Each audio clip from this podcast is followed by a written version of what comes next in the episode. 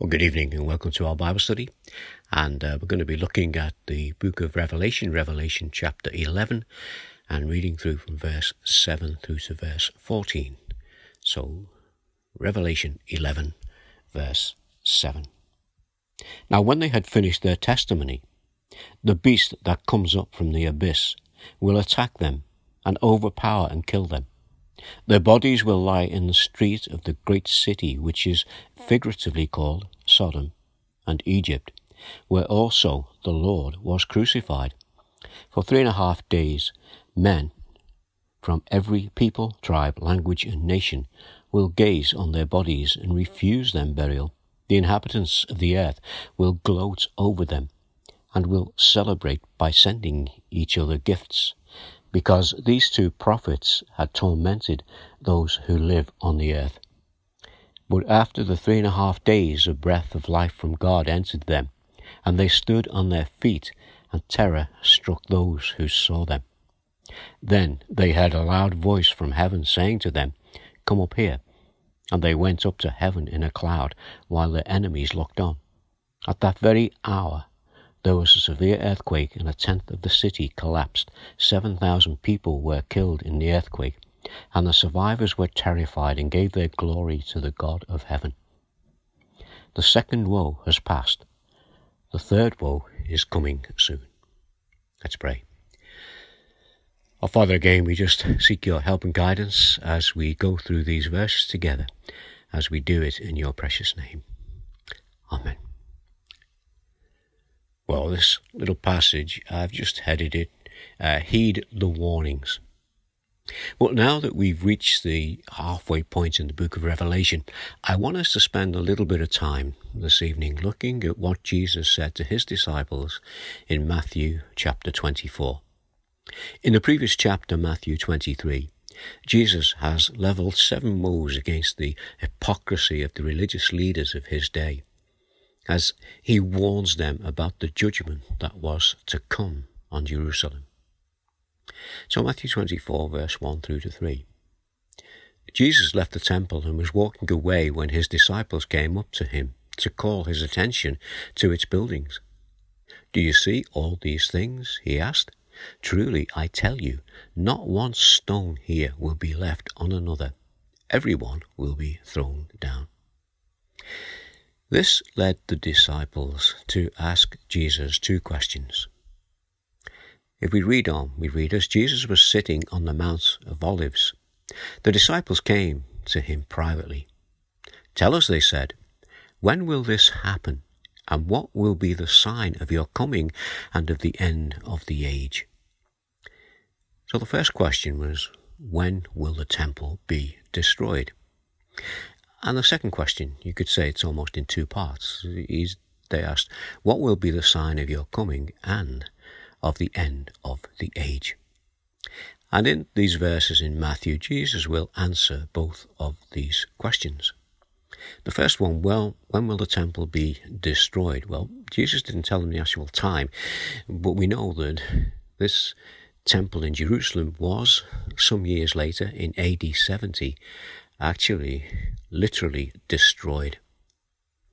So let's continue in Matthew chapter 24 and verse 4 through to 8, where we read about things that will happen during the lifetime of the twelve apostles. Jesus answered, Watch out that no one deceives you, for many will come in my name, claiming I am the Messiah, and will deceive many. You will hear of wars and rumours of wars, but see to it that you are not alarmed. Such things must happen, but the end is still to come. Nation will rise against nation, and kingdom against kingdom. There will be famines and earthquakes in various places. All these are the beginning of birth pains. Now, I know that we know those verses well, but just notice this evening the reference to the future. But the end is still to come. All these things are the beginning of birth pains. So remember those things as we continue and as we go through the book of Revelation. But in the meantime, Matthew 24, now let's read verse 9 through to 14. And we read here these things that he's speaking about will continue to happen during the lifetime of the church. So Jesus said to them, Then you will be handed over to be persecuted and put to death, and you will be hated by all nations because of me. At that time, many will turn away from the faith and will betray and hate each other. And many false prophets will appear and deceive many people. Because of the increase of wickedness, the love of most will grow cold, but the one who stands firm to the end will be saved. And this gospel of the kingdom will be preached in the whole world as a testimony to all nations, and then the end will come. Notice the language here, and then the end will come. And Jesus speaks about the increase of wickedness. Now we know that this leads to um, the Great Commission, a commission that was not only given to the apostles but also to all Christians. So we're going to just look at Matthew 28 for a few moments. Again, uh, some verses that you will be familiar with, verse 18 through 20 of Matthew 28. Then Jesus came to them and said, All authority in heaven and on earth has been given to me. Therefore go and make disciples of all nations, baptizing them in the name of the Father and of the Son and of the Holy Spirit, and teaching them to obey everything I have commanded you. And surely I am with you always to the end of the age. So come with me as we think about these words to the book of Acts. I'm just going to read one verse, verse 8 of Acts chapter 1. But you will receive power when the Holy Spirit comes to you. And you will be my witnesses in Jerusalem and all Judea and Samaria and to the ends of the earth. Now, in these two passages we've just looked at, Matthew 28 and Acts 1, notice the reference to how long these things will last and how far these things will extend. Jesus is saying here, through these things, and surely I am with you always to the very end of the age. And then he goes on to say, And you will be my witnesses in Jerusalem and in all Judea and Samaria and to the ends of the earth. So let's go back to Matthew 24 and continue to read from verse 15 through to 21. And in these verses, we'll see that uh, Jesus will now revert back to what he mentioned earlier the destruction of the temple. He said this So when you are standing in the holy place, the abomination that causes desolation, spoken, spoken of through the prophet Daniel, let the reader understand then, let those who are in Judea flee to the mountains, let no one on the housetops go down to take anything out of the house, let no one in the field go back to get their cloak. How dreadful it will be in those days for pregnant women and nursing mothers. Pray that your flight will not take place in winter or on the Sabbath, for then there will be great distress unequal from the beginning of the world until now, and never to be equaled again. Now, we can also read about this in Luke's Gospel, Luke 21. I just want to read you um, a passage, a few verses, verse 20 through to 24. And this is what Luke said. He just gives us a little bit more information. Jesus is still speaking. And he said, when you see Jerusalem being surrounded by armies, you will know that its desolation is near.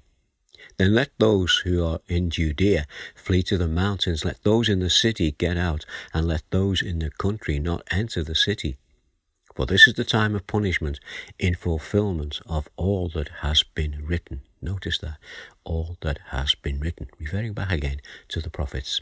How dreadful it will be in those days for pregnant women and nursing mothers there will be great distress in the land and wrath against this people. They will fall by the sword and will be taken as prisoners to all the nations. Jerusalem, to all the nations, Jerusalem will be trampled on by Gentiles until the time of the Gentiles are fulfilled. Now, notice here, uh, as Jesus speaks about the destruction of the temple that, that uh, happened in AD 70, Jesus doesn't tell them when the Jerusalem temple would be destroyed. But what he does do, he tells them that it would happen and he tells them what to do when it does happen. Here's a quote from Josephus. Josephus was the Jewish historian of the time, and he gave a first hand account of the fall of Jerusalem. And he reports that the Jewish Christians in Judea heeded Jesus' warning.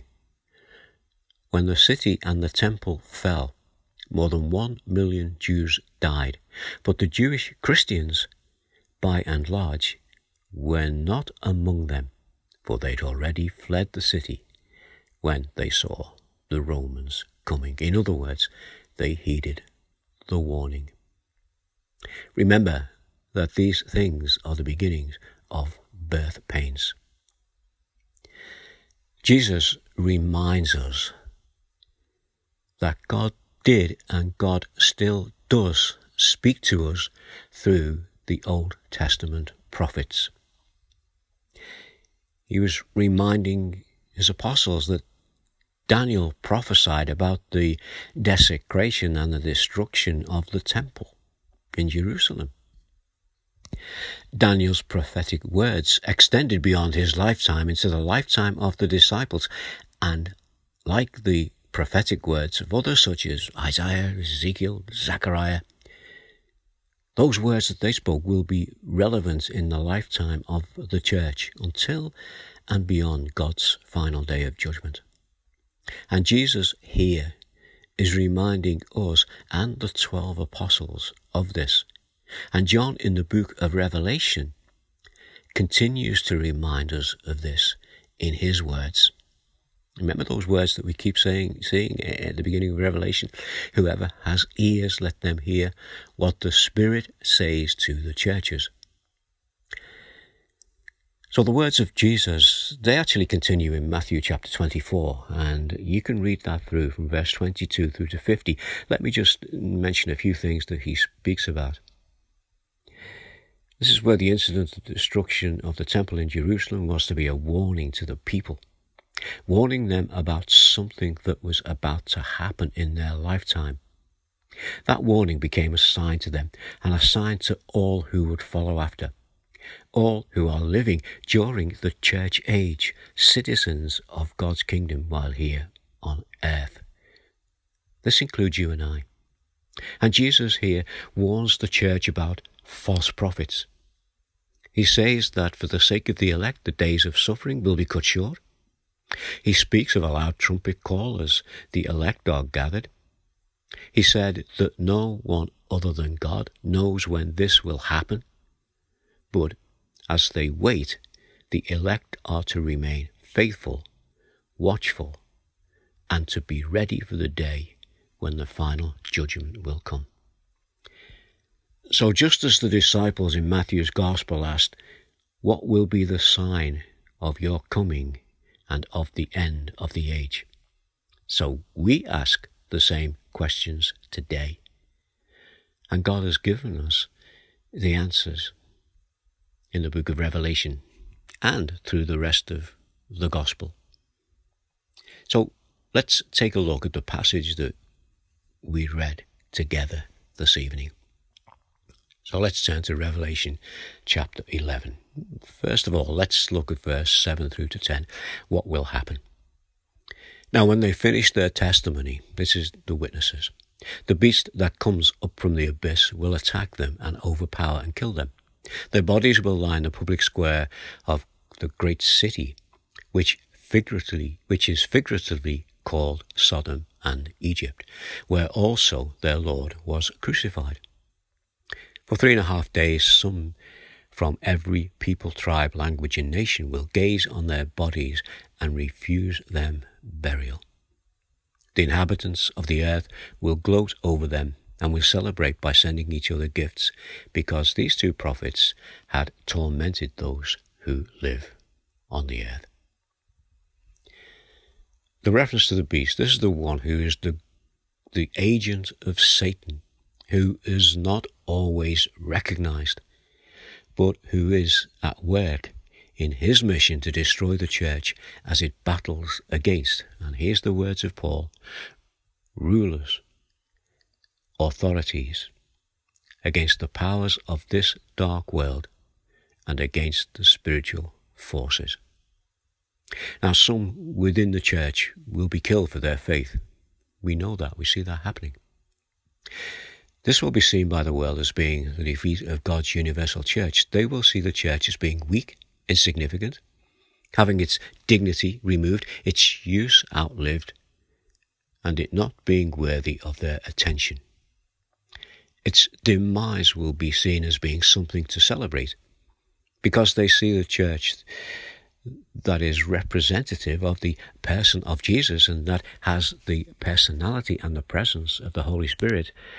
They see it as being an unwanted intrusion into their lives, a disruption that needs to be removed. We see this happening now eh, in a very real way in some parts of the world, and to some extent, even here in our country. The reference to the cities of Sodom, Egypt, and Jerusalem, referred to as the great city, are not the actual geographical places. The text makes that clear to us. They are figurative references to the places throughout the world where the gospel will be rejected, where believers are enslaved and killed by an ungodly nation. Just as Jesus was treated in the city of Jerusalem. And verse 11 through to 14 of chapter 11, on that day, they will see the church that they thought was dead is actually alive. But after three and a half days, the breath of life from God entered them, and they stood on their feet, and the terror struck those who saw them. Then they heard a loud voice from heaven saying to them, Come up here. And they went up to heaven in a cloud, while their enemies looked on.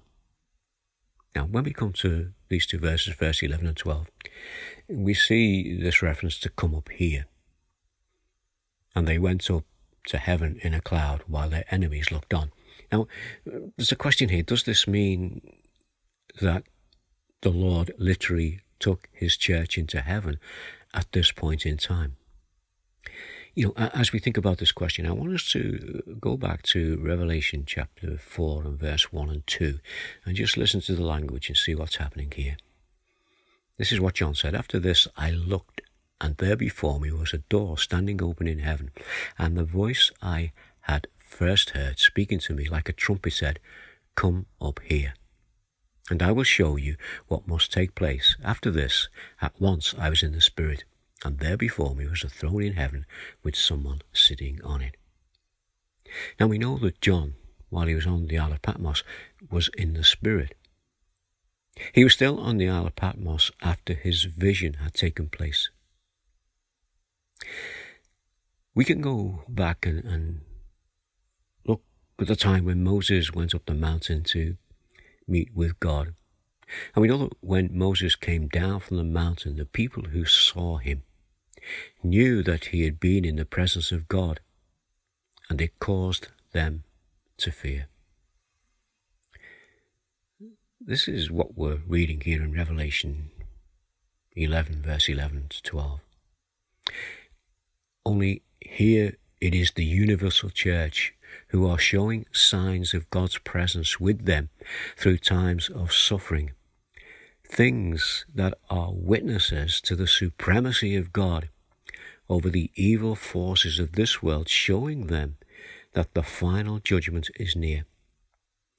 Could these verses be a reference to the time throughout, or the times throughout history, when a nation thinks that it has eradicated the presence of God, only to find that the Lord has surrounded his people and brought them out of the ashes of persecution to become a witness, a witness to the supremacy of God.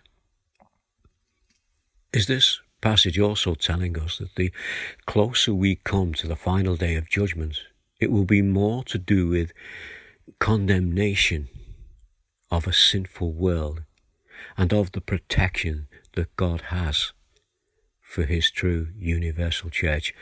And, and rather than repentance by the nations who deliberately refuse to acknowledge God, John has already alluded to the plagues of Egypt. and the reluctance of Pharaoh to acknowledge God. Pharaoh knew who God was.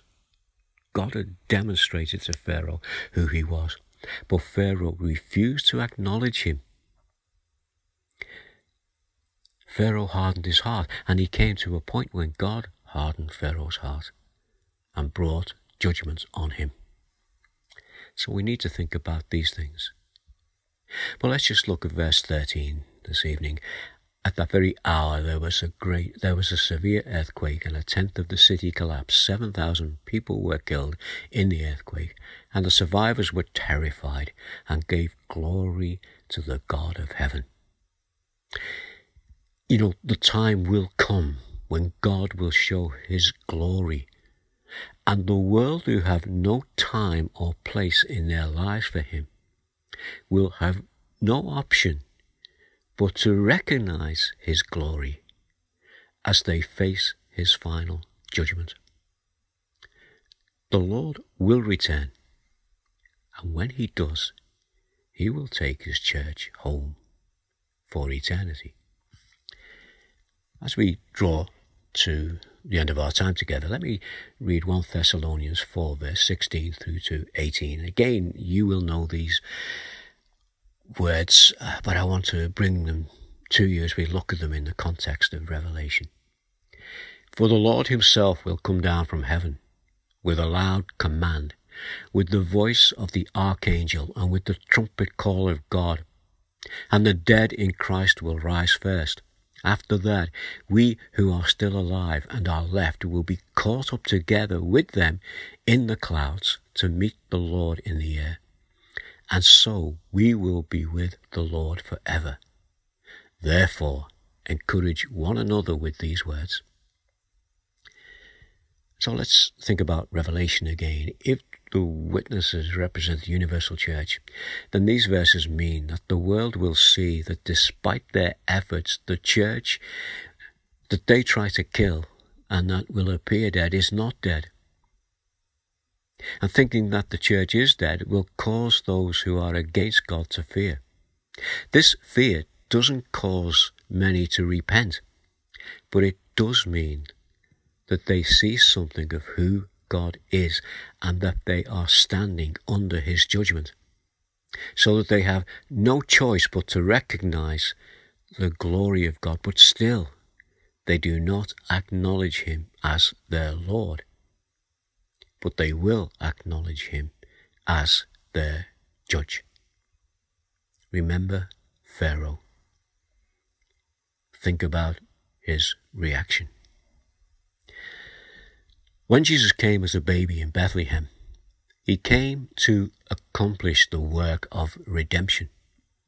When he comes again, he will bring about the consummation of all things in final judgment and in salvation. The day of Christ's return will be unexpected. Why?